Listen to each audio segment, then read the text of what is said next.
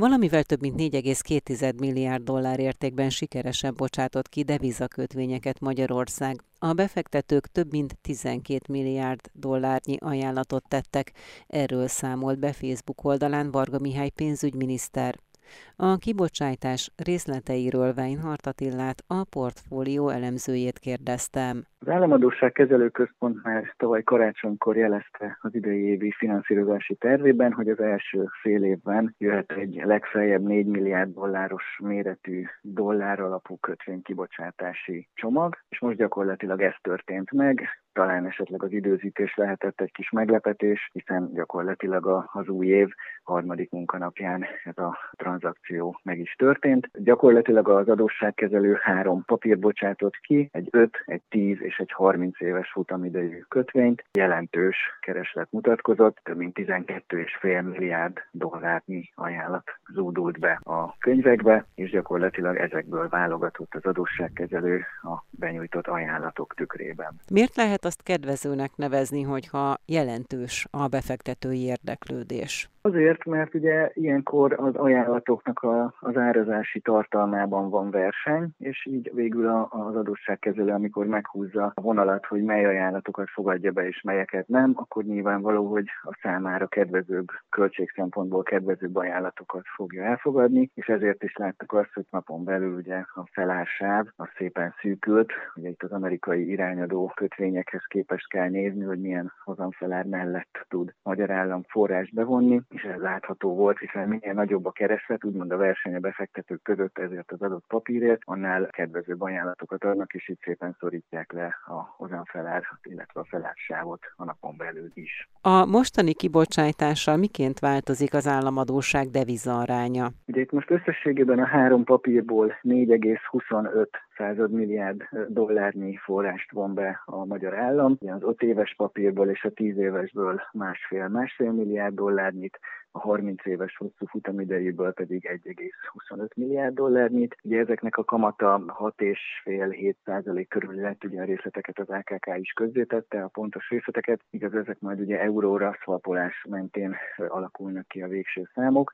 Tehát összességében most az történik, hogy a magyar államadóság devizában nyilván tartott volumene ezzel a 4,25 milliárd dollárral ugrik meg. Igaz, fontos hangsúlyozni, hogy ezzel párhuzamosan az adósságkezelő elindított egy olyan visszavásárlási tendert is, amelyen a befektetők már meglévő dollárkötvényeiből szeretne visszavásárolni. Ez a kérdés, hogy mennyit ajánlanak föl az idei, illetve jövő évi lejáratokból a befektetők, amelyeknek ugye magasabb még a kamattartalma, és ezt szeretné úgymond visszavenni az LKK, hogy a mostani friss kibocsátások kamattartalma mentén tervezhessen a továbbiakban a kamatteherrel, és hát éppen ezért is jelezte Varga Mihály pénzügyminiszter is a csütörtök reggeli posztjában is, hogy a most bevont forrásnak egy részét a piacon már kint lévő, korábban kibocsátott dollárkötvényeknek a, a visszavásárlására fogja fordítani az állam. Nyilván az, azok mentén, hogy mennyit ajánlanak fel, és abból mennyit fogad el az adósságkezelő. Tehát összességében most az történik, hogy a magyar államadóságon belül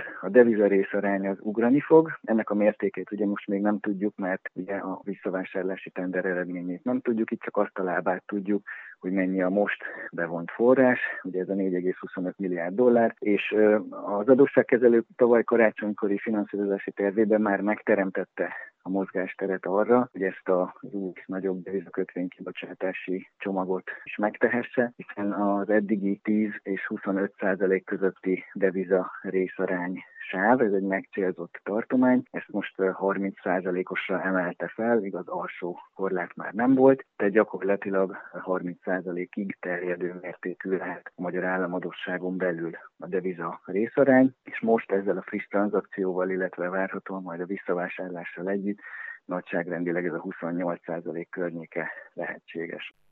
Weinhardt Attillát a portfólió elemzőjét hallották.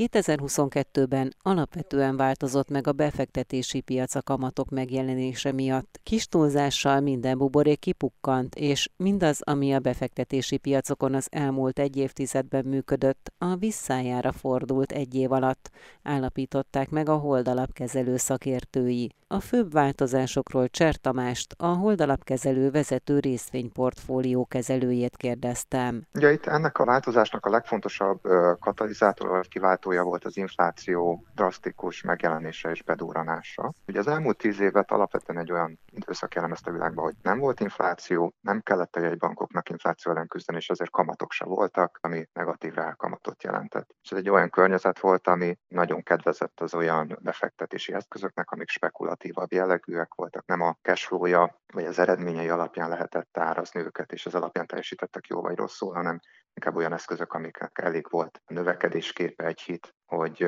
ezek vonzónak tűnjenek és 2022-ben szerintem ez, ez ami drasztikusan megváltozott, a jegybankok felismerték, hogy az infláció meguktása az nem átmeneti és nagyon erős, és az ellen küzdeni kell. Ez ellen pedig úgy tudnak küzdeni, hogy megjelentek és érdemi szintekre fölemelték a alapkamatokat, és ez innentől kezdve egy, egy erősen más környezet már a befektetési piacokon. Ez mit jelent tehát? Mifelé fordultak azok, akik a befektetési piacon tevékenykednek, és szeret szeretnének és szerettek volna hasznot is realizálni. Gyakorlatilag ez azt jelenti, hogy az elmúlt egy évben, vagy 2022-ben azt láttuk, hogy teljesen a visszájára fordultak azok a folyamatok, amit az azt megelőző évtizedben volt. Tehát nagyon rosszul teljesítettek azok a növekedési részvények, amik, amiknek inkább a hitatta az értékét, mint a jelenlegi üzletmenet. Nagyon rosszul teljesítettek a hosszú kötvények, amik hozzá voltak árazva ez a tartósan nulla körüli kamatokhoz. Nagyon rosszul teljesítettek például a kriptoeszközök, amik szintén egy olyan eszközosztály, ahol alapvetően egy ilyen jövőbe vetett hit vezéri az árakat, nem nagyon lehet azt mondani, hogy fundamentálisan ez vagy az lenne az értéke. És ehhez képest relatíve jól teljesítettek, de azért relatíve nem abszolút értelemben. A részvénypiacoknak azok a szegmensei, amik az elmúlt évtizedben nem kedvelt vállalatok voltak, unalmas vállalatok voltak, nem növekedtek gyorsan, és emiatt nagyon nyomott is volt az árazások, ilyen volt a pénzügyi szektor, energiaszektor. Ezek lettek azok, amik a befektetők elkezdtek úgy tekinteni, hogy ezek a vállalatok a nyomott árazások miatt ebbe a megemelkedett hozamkörnyezetbe és kamatkörnyezetbe is akár érdekes befektetések lehetnek, miközben reál eszközök, és ezáltal valamennyire védettséget jelentenek egy ilyen inflációs környezetben. Ez vélhetően így fog maradni 2023-ban is? Ugye a 2022 az infláció eldurranásának az éve volt, és azt gondoljuk, hogy 23-ban lesz ebből egyfajta visszalépés, egy normalizálódás, csökkenni fog az infláció világszerte, de az év nagy kérdése az, hogy, hogy ez a csökkenés milyen mértéket ölt. Ugye a USA-ba vagy eurozónában 8-10% körüli egészen elképesztően magas inflációval szembesülünk ez nagyon valószínű, hogy le fog csökkenni, de ahhoz, hogy a jegybankok igazából visszavegyenek ezekből a magasabb kamatokból, ehhez az kellene, hogy az infláció nagyon le tudjon esni mondjuk 2% környékére. És ez, ami viszont egyáltalán nem biztos, hogy egy ilyen nagy mértékű infláció normalizálódás lehet. A mi hosszabb távú jövőképünk egyébként azt, hogy sok olyan tényező van, ami miatt az infláció beragadhat egy ilyen közepesebb szinten világszerte, és emiatt igazából a jegybankok nem fognak tudni gyorsan visszavenni ezekből a magasabb kamatokból, és ezért azt gondolom, hogy alapvetően inkább 23-ban is folytatódnak azok a folyamatok, amit 22-ben láttunk, tehát nem lesz ebből egy teljes visszarendeződés a 22 előtti időszakhoz. Cser Tamást, a Holdalapkezelő vezető részvényportfólió kezelőjét hallották. 2022-ben nőtt az államadóság deviza aránya, miközben az ország eladósodottságának mértéke csökkent, mondta az Inforádiónak a portfólió elemzője. Beke Károlyt kérdeztem. A GDP arányos államadóság csökkent, ugyanakkor a nominálisan számított államadóság az nem meglepő módon emelkedett 2022-ben is. Ugye a GDP arányosan két dolog befolyásolja alapvetően az adósságot. Az egyik az, az adósság összege, tehát maga a nominális államadóság, a másik pedig a GDP összege, ami pedig a gazdasági növekedésből, illetve az úgynevezett GDP deflátorból nagyon leegyszerűsítve mondhatjuk azt, hogy a gazdaság inflációjából tevődik össze. És tavaly ugye a gazdasági növekedés is erőteljes volt, az infláció is kifejezetten magas volt, emiatt pedig a GDP nominális összege jelentősen emelkedett, és mivel ez azt jelenti a GDP arányos adósság esetében önmagában ez a szám, tehát a, GDP, a nominális GDP növekedése jelentősen csökkentette a GDP arányos adósságot, Az előzetes számítások szerint, amiket Varga Mihály pénzügyminiszter közölt, 73,5 százalékra csökkent ez az arány 2022 végére. Az államadóság deviza aránya hogyan változott tavaly? Az államadóság deviza aránya emelkedett, ez két tényezőnek volt köszönhető, egyrészt az új devizakötvény kibocsátásoknak, másrészt pedig a forint gyengülésének, hiszen azért ugyan az év végére egy kicsit erősödött a magyar deviza, de így is nagyjából 8%-os gyengüléssel zárta az évet az euróval szemben tavaly, és ez megjelent az államadóság deviza részarányában is, és részben emiatt, vagy ennek eredményeként az államadóságkezelő központnak a korábbi 25-ről 30%-ra kellett emelnie azt a benchmarkot, ami az államadóság deviza részarányának maximális mértékét meghatározza, hiszen már az év végére kicsivel 25% fölé emelkedhetett ez az arány. Hogyha tágabb időkitekintéssel nézzük, akkor az államadóság deviza aránya az hogyan változott mondjuk 10-15 éves távlatban? Ha tágabban nézzük, akkor azt mondhatjuk, hogy 10 évvel ezelőtt 40% környékén volt. Azt megelőzően volt egyébként 50% közelében is az államadóság deviza aránya, és aztán onnan lecsökkent, a mélypont az valamikor 2020-ban volt 15% környékén, és az elmúlt két évben megint emelkedett az államadóság deviza részaránya, és várhatóan egyébként az idén is emelkedni fog. Ugye ezt vetíti már előre a most 30%-ra megemelt limit is, illetve az, hogy gyakorlatilag ismerjük az államadóság kezelő központ idei finanszírozási tervét, amelyben az látszik, hogy emelkedni fog a devizadóság részaránya, tehát több lesz nettó deviza kibocsátásra számíthatunk. Beke Károlyt a portfólió elemzőjét hallották. Tavaly októberben az átlagkeresetek csak nem 18,5%-kal nőttek Magyarországon az előző év azonos időszakához képest. Ebben a hónapban azonban már 21% volt az infláció, ami azt jelenti, hogy a reálkeresetek csökkentek, értékelte a Központi Statisztikai Hivatal adatait a portfólió elemzője. Hornyák Józseffel beszélgettem. Nagyon jelentős mértékben nőttek a keresetek a KSH-nak az adatai szerint. Ugye tavaly év közben még 15% körüli béremelkedést láthattunk a nyári hónapokban. Ehhez képest folyamatosan emelkedett a kereseteknek a növekedési üteme, így jutottunk el most már 18% fölé. A bruttó átlagkereset 510 ezer forintra emelkedett, a nettó pedig 340 ezer forintra.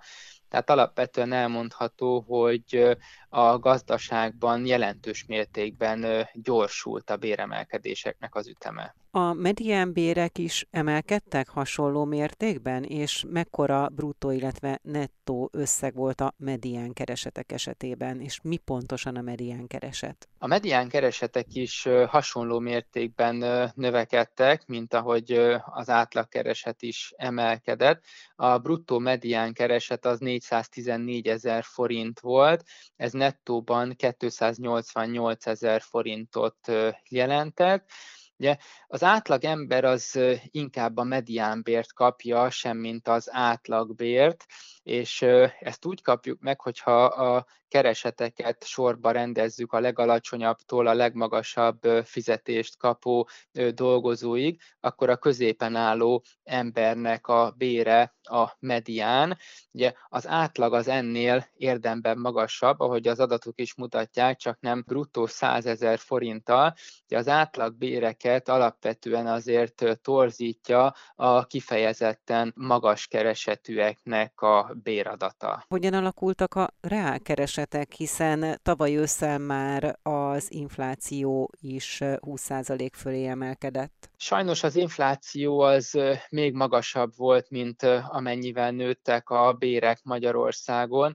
Októberben már 21%-os inflációt mért a statisztikai hivatal, miután a béreknek az emelkedése az ettől elmaradt, ezért a kereseteknek a vásárló ereje az több mint 2%-kal csökkent az előző év azonos időszakához képest. Ez volt a második egymást követő hónap, hogy ilyen jelentősebb mértékű csökkenést mért volna a hivatal a reálbéreknek az alakulásában, és miután az infláció az tovább emelkedett erről a 21%-ról, az év, a tavalyi év végén már elérhette a 25%-ot is, így azért a kereseteknek a reál értéke az tovább erodálódhatott az év végén. Hornyák Józsefet a portfólió elemzőjét hallották. 2022 legfontosabb gazdasági hívószava az infláció és annak letörése volt. Erről az Ökonomusz Gazdaságkutató Alapítvány vezető kutatója beszélt az Inforádiónak. Pásztor Szabolcsot Várkonyi Gyula kérdezte. Az év elején még 7,9%-os volt az infláció, aztán ez novemberre 22,5%-ra emelkedett. Nem csak Magyarország vette ki a részét az inflációból, hanem az eurozónában nagyjából 10%-os volt, és hát ugye Európán kívül is megjelent ez a jelenség. Tehát a legfontosabb feladat az infláció elleni küzdelem volt. Az infláció hosszasan, azt is mondhatjuk, hogy talán szisztematikusan épült fel az új típusú koronavírus járvány alatt, után, aztán a különböző kormányok elindultak egyfajta úton, melynek segítségével likviditást szerettek volna vinni a különböző gazdasági szereplőknek. Európában volt egy háborús építőkockája is az inflációnak, úgyhogy nem egy egyik pillanatról másik pillanatra jelentkező jelenség lett ez végül, viszont az azzal való foglalkozás, a kezelés, az majd valószínűleg hosszan elhúzódó lesz. Ha Magyarországot vizsgáljuk, akkor a különböző vásárlói kosarakat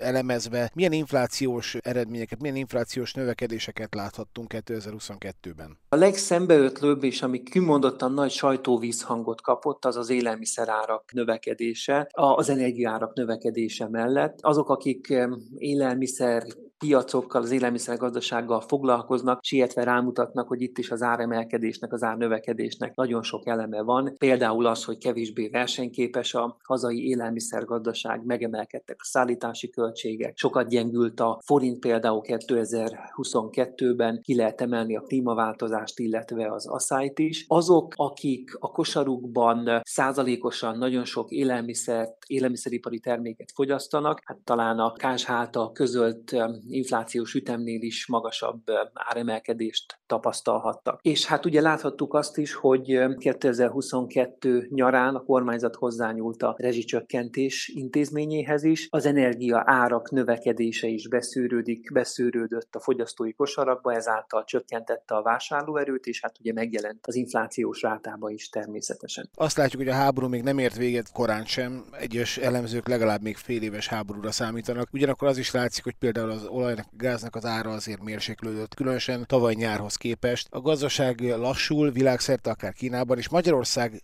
hogy néz ki, mire lehet számítani idén a monetáris politika, illetve az inflációs folyamatok tekintetében?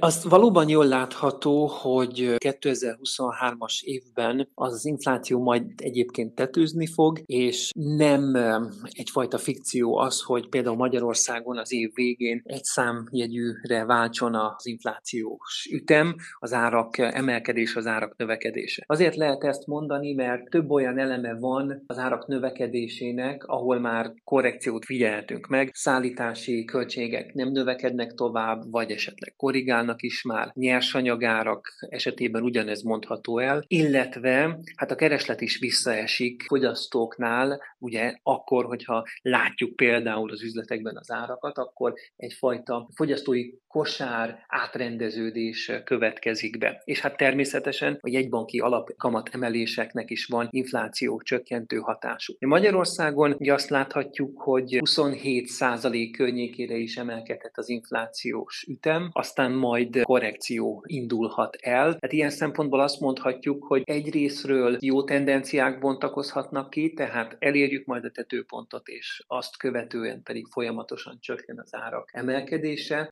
Másrésztről pedig hát nem búcsúzhatunk el a kétszámjegyű inflációtól az év elején egyáltalán nem. A jegybank egyébként deklaráltan nem fogja már tovább emelni a jegybanki alapkamatot, tehát az maradt 13% Hónapokkal ezelőtt bejelentette egyébként a Magyar Nemzeti Bank, hogy lezárta a kamat kamatemelési ciklusát. Pásztor Szabolcsot, az Ökonomusz Gazdaságkutató Alapítvány vezető kutatóját hallották.